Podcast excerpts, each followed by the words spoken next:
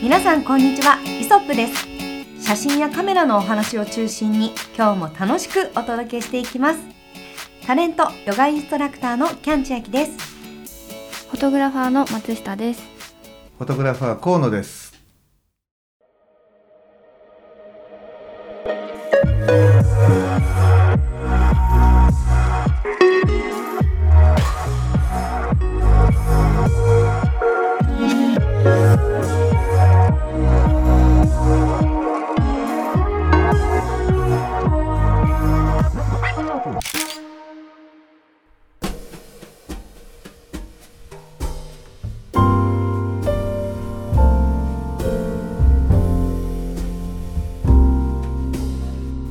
ははい。いろいろカメラ世界というかカメラの業界の中でうんうん。新商品が続々と登場していると思うんですね、出てるねいろいろね。はい、でもいろいろ情報をチェックしてどれも魅力的だと思うんですけど、うん。ちょっと河野さんならではのうん。掴んでいる情報とかありましたらぜひ聞きたいです。あー掴んでる情報？はい、なんかまあやっぱり河野さんには河野さん筋の情報源があるんじゃないかなと思いまして。なるほど。うん、えーっとそうですね。まああのいくつかねいろんなメーカーからねあのカメラが出るっていうのはあの聞いてます。お、はうんいでまあこれえっと10月の28日にえー今収録してるんですけれども、うん。今日実はですねえー Z9 というねニコンのフラッグシップの、カメラが出るんあの出るというか発表になるんですよ。はい、発表になるっていうことで、はい、えーっと間もなく間もなく、うん。えー間もなくですねあれです。えーっとインターネットの方で公開されます。え、そんなフライングしちゃって大丈夫なんですか？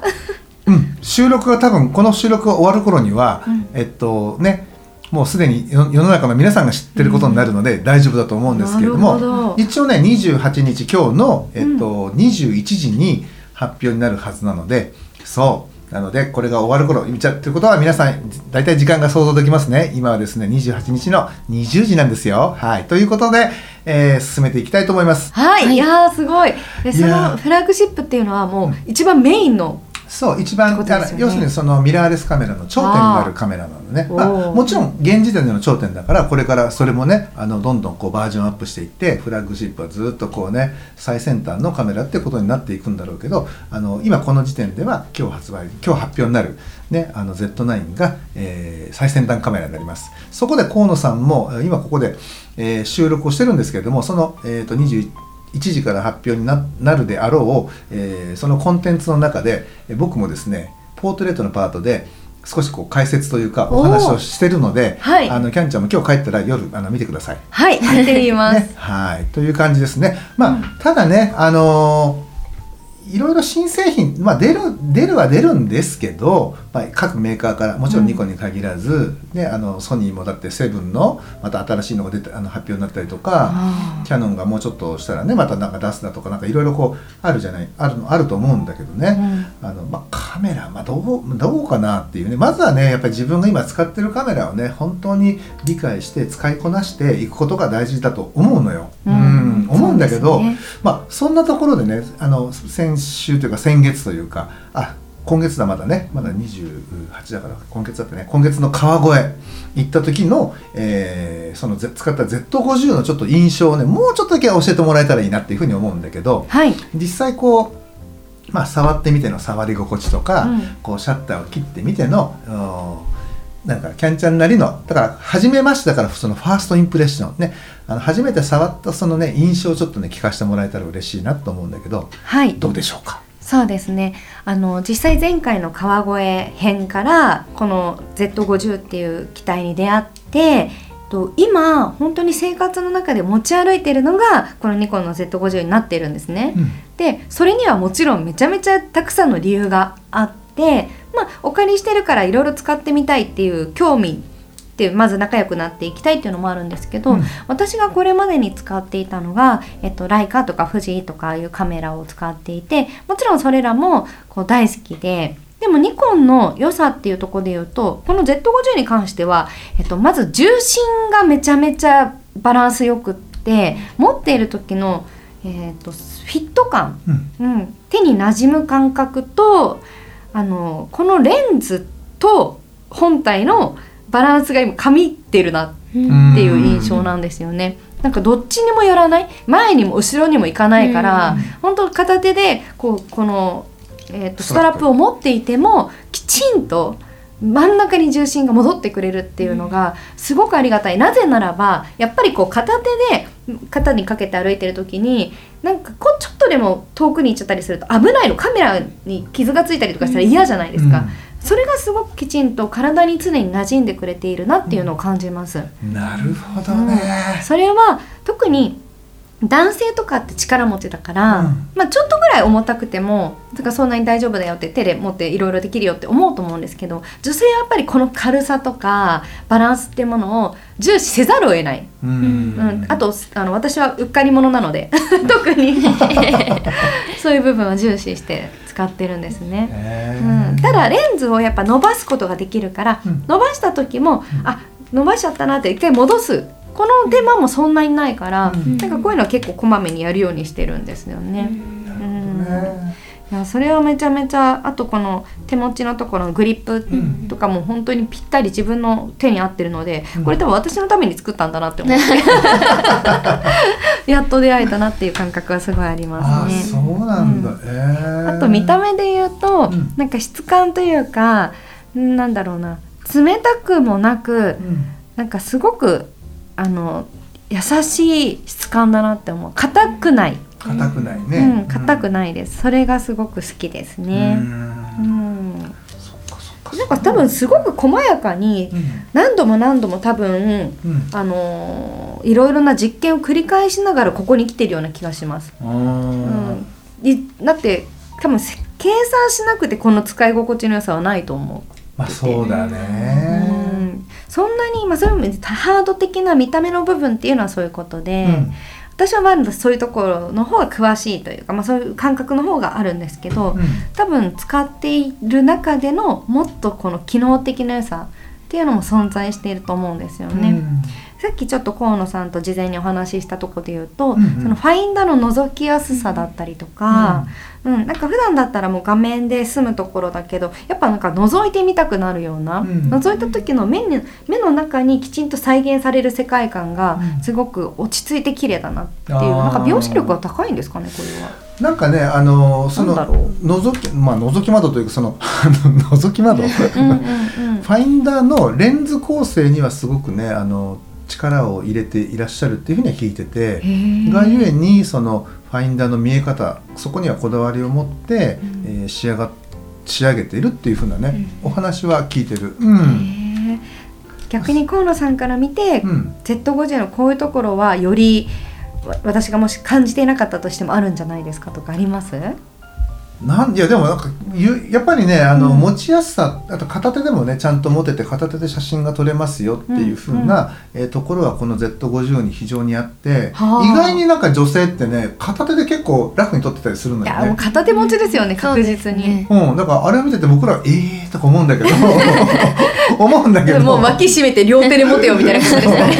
いやあの、ね、脇締めないまでは両手どうですかって言いたくなるような感じなんだけど、うんうん。でもなんかこうラフにね本当にこう人によってはあのタッチシャッターでピシャッとこうタッチでもうシャッター切っちゃう人もいたりとかそう。もうスマホ感覚でこう今ね、ファインダー見なかったりとかっていう撮り方をされる方とかね、うん。いろいろいて、まあ、それになんかすごくこう対応できてる。女性の要するにそのさっき言ってた力加減でも、うん。あのあまりこうストレスなくなんか持ってられるっていうかね片手でね。そうですね、うん、それはなんかいい確のかなとかって思ってて、うん。で実はこの秋に、かにあのー新しくうんはい。であの同じようなカメラが出たの。これ、えー、わあこれえー、おしゃれこれはあのあ。ZFC っていうカメラでやっとね、へー僕の手元にもね自分のカメラが来たんだあけどらはい。あの中身はねほぼね Z50 とね機能的な部分はほぼ一緒。あそうなんだ、うん。でもなんか見た感じよりちょっとこう昔のねカメラ昔のカメラっぽいこの上側のボタンの配置とかもそうですしそうそうそうそう。うん、質感も全部こっちの方がやっぱりこうちょっと温度感を冷たく感じたりしますもんね。あー。うんちょっと金属金属というか金ね属感。メカ的な感じがね。男性の好きそうなこのメカのガチャガチャ感がめちゃめちゃ詰まってていいですねこれね。そう。うん。まあね、これが、えっとこの秋に、まあ、50の要は弟分としてね、えー出たカメラ。へえ、あへえどうですか？使ってみて。このカメラで、えー先週お話ししたなんていうの？考えないで撮る。考えないように意識して撮るっていうのあやってるんですか？そうそうそうそうやってるの、へえいいですね、うん。確かにこっちの方はおっしゃる通りでよりあのね、まあ、言い方どうか難しいんですけど男性的って言いますか、うん。すごくゴツゴツしてたりとかあえてグリップが小さいっていうかね。全然グリップないですねこれ。後からつけてるんだ。うん、うんへえちょっとそれがあるだけで握りやすいでしょ。そうですね。ちょっとだけちょっとだけだけどね、うんうん。うん確かになんかこれはでも手軽にそのあと使ってたものがうん。すごくあのパッと押して次へ行くスピードとかもすごいスムーズだったりするなと思うので、なんかすごいあの撮りたいなと思った瞬間に撮れる、そうだよね、うん、カメラだと思うので、まあ、Z50 も多分おそらくこの ZFC もそうなんでしょうけど。うん。ねーまあ、そういったところが違う。で唯一違うのはこれがバリアングルになるから、要するにこあう自撮りのね映像が撮れたりとかっていうふうにえーできるところが、ー。まあ、この FC の進化点になるのかなっていう。そうですね。うん。今すごくバリアングルが増えてると思うんですけど、うん。実際バリアングルの撮りやすさっていうのはまあ私もすごく思いますね。うん。うん。ところがねプロ機になると、はい。まあ、さっきもお話ししたねあの今日発表になってる、うん。うまあ、発表になるか。もう間もなくなる。もうもうすぐなるっていう、う Z9 に関しては、はい。バリアングルじゃないんだよ。えー、どう縦横して？縦横ね4軸チルトって言ってあの要するにあー。要は後軸は絶対ずらしませんってことなの。その後軸上にでファインダーあのこのねモニターを見せ見せますよっていうような作りになってるから、うん。やっぱそこら辺はねプロ機としてのこだわりがねあるらしく。ただかといってね頭が硬いんじゃなくて、うん。こうやって ZFC なんかではバリアングルを採用してね、うん。あのまあここれからのねその VTuber の方も使ってねっていう。そうですね、うん。でもニーズがいろいろあるから、うん。全てに対応していこうっていうのはやっぱすごく大事ですよねカメラのね。メーカーさんとしてもね。うん。という感じかな。へっていうふうえなまあねまあ、そんなふうにまあ新しい、ね、カメラがこういろいろ出るんだけど、はい。でも実際どう？あのじゃあまあ例えばねその、えー発表になったりお店に並んだりとかして、まあ、興味なくはないでしょ？まあうん基本的にはそんなにこういろいろ増やしていこうっていうよりも、うん。今手元にある子をまずはあの使っていこうっていうまだマインドではあるんですけど、うんうん。でも新商品をめちゃめちゃチェックしているので、はい、SNS とかで皆さんがいろいろ話してるのを興味深く見てます。ああ、うん。そうだよね、まあ、僕らもねあの仕事からね、うんあの新しいあのものを発表になるちょっと手前に使わせてもらったりすることがあって確かにね僕らが進化あのなんていうかなあのなんていうか一番興味を持って見るところはもうどこかっていうとポートレートだからそんなにねあの連写がすごいとかあんまり関係なくて、うん例えば AF の性能と高感度が大丈夫っていうそこだけなのよ。そうなんですか。あの削いで削いでいくとね、うんうんうん。で今一番あの各メーカーどこにあの力を入れてるかっていうとオートフォーカスの瞳 AF、あー。うん。ここに力を入れてるからだからうん。僕らが確かに新しくカメラをこう買い替えてるっていうのもその瞳 AF の進化に投資をしてるような気がするの。あーそうですね、うやっぱりこうきちんと人間を撮った時にいい部分にピントが合ってくれること。まあ瞳に合わせると思うので皆さん、うん。それがオートっていうのはやっぱすごいことですね。すいやすごいよね。だって人物こ,、ね、この何例えばね160センチぐらいのモデルのね、人がいたとしてですよ、目どんだけの大きさみたいな。そうですよね、うん。この数センチとかのためにめちゃめちゃこう毎回性能を良くする頑張ってるんですね。そう。えー実際良くなってるわけですよねそれはもちろん。なってる。本当になってる。それは各メーカーそれぞれの進歩の,、うん。あの幅で歩幅でちゃんと進化してるから、うん。だからやっぱり現時点ではあの新しいカメラの方がよりねあのお顔にピントは合いやすい、わあ、だけど、はい。だけどよ。だけど、ね、大枠考えてそれはまあピンとピントを合わせてくれるのは、まあ、カメラ様なんだけれども、うん。ね、写真そのものの評価っていうのはピントだけじゃないじゃん。まあ確かに。まあそうですね。ピントが合ってることが全てじゃ全くないですね。ね。うん。そうするとやっぱ写真、まあ、カメラね、例えばすごいいいカメラを買ったからといって、うん。めちゃめちゃいい写真が撮れるわけではないっていうことだから、あうん。あのーまあ、まあ僕なんかはねまあ、カメラに、まあ、カメラ新しいカメラね買えるなら買ってもらってあのどんどんそのねあの便利さを、うん。あの享受してほしいなとは思うんだけど、思うんだけどまあそれに並行してねあの例えば撮った写真をちゃんと評価できるように、うん。モニターにも投資してほしいし、うん。やっぱり色がねちゃんと例えばし撮った白が本当に正しい白かどうかっていうことが判断できないと大変でしょ、はい、はい。うん。そうするとやっぱりモニターもちゃんとして欲しかったりとか今度は逆に言うとカメラレンズにすごくお金をかけるだけじゃなくて、うん。自分があの出かけていってその素敵な風景を撮るそっちの方にもお金をかけてほしいなと思ったり、うんうん。そうですね。なんかねいろんな思いがあるんだよね。だからうん。本当にいいカメラを買ったから、俺すごいだろう写真すごいだろうって大してすごくなかったりね。そういう方がい。やそれはもうねそれはもうねもう一杯頑張らなきゃなって思うところですよね。そう、ん。だからね、まあ、そういったところはねすごく感じるかな。ちなみに松下さんはどういうカメラのどういうところに目を向けていつも見てるんですか？私はでも色ですかねあカメラ自身がの。映す色ってこと？そうですね。やっぱりあのメーカーによって、うん。そのあの強い色味を出すところというか、うん。あのニコンだとよく言われるのが黄色味だったりなんかちょっとウォームトーンうん。調だったりとか、あとキャノンさんだと赤赤ですかね。赤,、うん。赤色が印象的だったりとかすると思うんですけどそういうそれぞれのそのメーカーさん独特のその色味の違いがあると思うのでそこがそのカメラ本体でもそれぞれバラバラというか違う違ってくるのであの私がずっと言って河野さんに残していただいてるカメラがあって、うん。あのニコンの D800E っていうカメラがあるんですけどあのそれは一眼レフのカメラであのミラーレスがすごい流行ってはいるんですがあのちょっと事務所の機材もどんどんどうしようかっていう感じの時でもあのちょっと 800E だけは残してくださいっていうのをずっと言うぐらいそのカメラのあの再現する色がすごい好きなのでやっぱりカメラを選ぶ時とかっていうのは色味を大事にしてるかなっていうのは思います。うん。はい。まあ、昔はねフィルムを変えるとそのフィルムのあの特性によって色を変えることができたんだけどもう今はねあのセンサーだから変わらないじゃない変えられないじゃない？そうするとやっぱりねあのなんだろうニコンのそのウォームトーンっていうかああとキャノンの赤みっていうか、そういうふうにこう特色があるそのメーカーを変えていかないと、色そのものをね、のはい。うん、大枠を変えていけないっていうところがあるから、うん。ちなみに、うん。レンズによってうん。変わったりはするものなんですか、これはねごくわずか。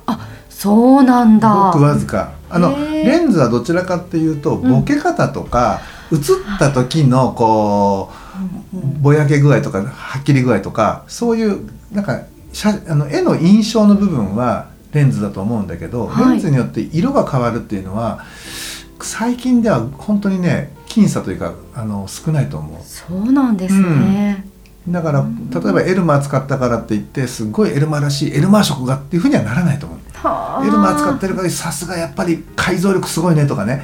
あのシャープだねとかボケいいよねとかっていうのはなると思うんだけど、うんうんうん。エルエルマーだからといって色がっていう色の部分っていうのはねあんま変わんないへえ、うん。じゃあやっぱりおっしゃる通りでもカメラの機種によってメーカーさんによっても違うしってことなんですそうだね。ね、うん。なるほどな。そこはねやっぱそこはねやっぱりあの違ってくるからっていうふうに思うよね。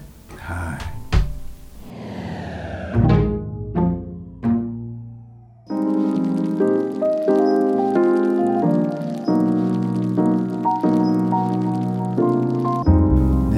じでまあね本当今もちょもう一回ここ今おあのおまとめするとやっぱカメラはやっぱ日進月歩で進化していくものだしでメーカーによって色が違う、うん。ねで、えーだからまあ新しいカメラまあやっぱ注目度高いんだけどね。あのね、うん。やっぱりこう同じカメラずっと使ってると、この間私もこの Z50 を貸していただいた瞬間手に取った時のこの高揚感とかやっぱこれは少し特殊な喜びだと思っててやっぱこれを得るがためにやっぱ新しいものをより手に入れていきたいっていう気持ちもずっとあるしこれはみんなあるじゃないですか、うん。新しいものやっぱり嬉しいじゃないですか。ねこういろいろ試してみたいぞみたいなこの。でもあのカメラが全てじゃない。っていうのを今河野さんもおっしゃったし、やっぱえっとこれ本当ちょっと昔的な言い方になっちゃうとやっぱフル女房の良さっていうのはありますよね。いい言葉知ってるね。そうなんかえー。昔の日本っぽい言い方になっちゃうんですけど、うん。ずっと使ってる愛着だったりお互いを知り尽くしている感覚っていうのはカメラにも生まれるんじゃないかなと思ってます。ううんんそうねその感覚で言うとね僕ねそのフル女房的な感あの感性っていうのはねレンズに求めてるかもしれない。え？レンズに、うん、レンズってまあ、あのなんて言うんだろうボディはねそのやっぱりさっきも言ったように進化の過程でやっぱ買い替えたりとか買いなあのね足したりとかしてるんだけどレンズって意外に1本買ったらそれをずっと使っていくのよ。確かにそうですね。うん、だからね、まあうん。そう。僕で言うと今で今で言えばもうその 50mm の F1.2 っていうのが、まあ、出てるんだけどね。それがもうやっぱり今一番のあうん。の相棒なのかなと思うし、そうなんですね。うん。レンそうね。僕はカメラよりもレンズの方にそういうなんかねパートナー的な感覚を感じる。だからレンズはもう沼だから、うん本当にね。で やっぱレンズもカメラと同じぐらいやっぱいいお値段したりもするのであのそう。本当にカメラの本体プラスアルファレンズのこういろんな試していくっていうことが必要ですけどね。そうだね。うん。カメラはやっぱ買い替えがあるどこかで。レンズはほぼほぼないから。そうですね。ずっと撮っといてもね、もしそう。あれだったらマウントアダプターとか使ってちょっと別のものに使ってみてもいいわけですもんそう。ね。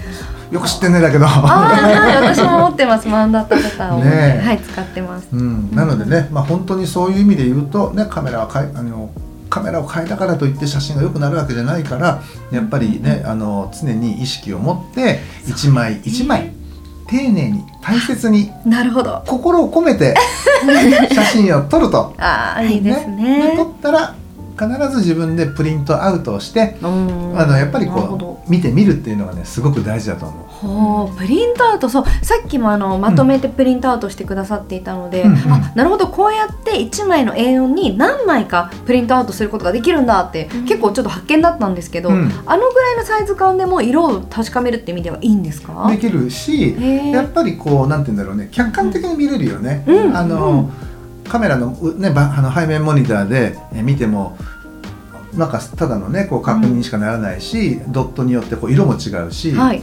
やっぱりこう紙にね打ち出して初めてね初めて写真になります。そうですね。いやまさにまさに、ね。そしてちゃんと写真用のペーパーに、そう、ね、プリントして光沢感を確かめるとか、そうだね。大事なんだうな、ん。全然やっぱ違いました。特にうん。光と影の感覚が、えっと、モニターで見るのと違いました、へそうだよね。これ多分あの透過光とね反射光の違いっていうのがあってね。え、うん、あのほらこのモニターっていうのは後ろからこうバックモニターで照らしてるからそうだ。透けてくる光でしょ？そうなんです。で写真はこの紙に光が当たって反射してるものを見てるからそこの違いっていうのも出てくるんで、へうん、だからやっぱりねプリントにしてみるのは、いい勉強になると思うよ。はい、うん。すごくそう感じました、はい。うん。ということでですね、えー今日はいろいろとですねまああのー新製品出てねはい。今日の夜、はい。えー発表になるはい。Z9 のね、こともですね皆さんぜひぜひ、えー楽しみに見ていただければと思うんですけれども、まあ、プラスですねあの自分の、まあ、ソフトの部分というかねあの撮る我々自体がやっぱアップデートしていけるように頑張っていきたいというふうに思います。大切なものはカメラではなく、はいそれを扱う人間の脳みそソフトの方であるとそうですいやめちゃめちゃ心に刻みましたいやいいまとめになりました。はい ということで今日は、えーこれで終わりにしたいと思います。ご視聴ありがとうございましたあ。りがとうございましありがとうございました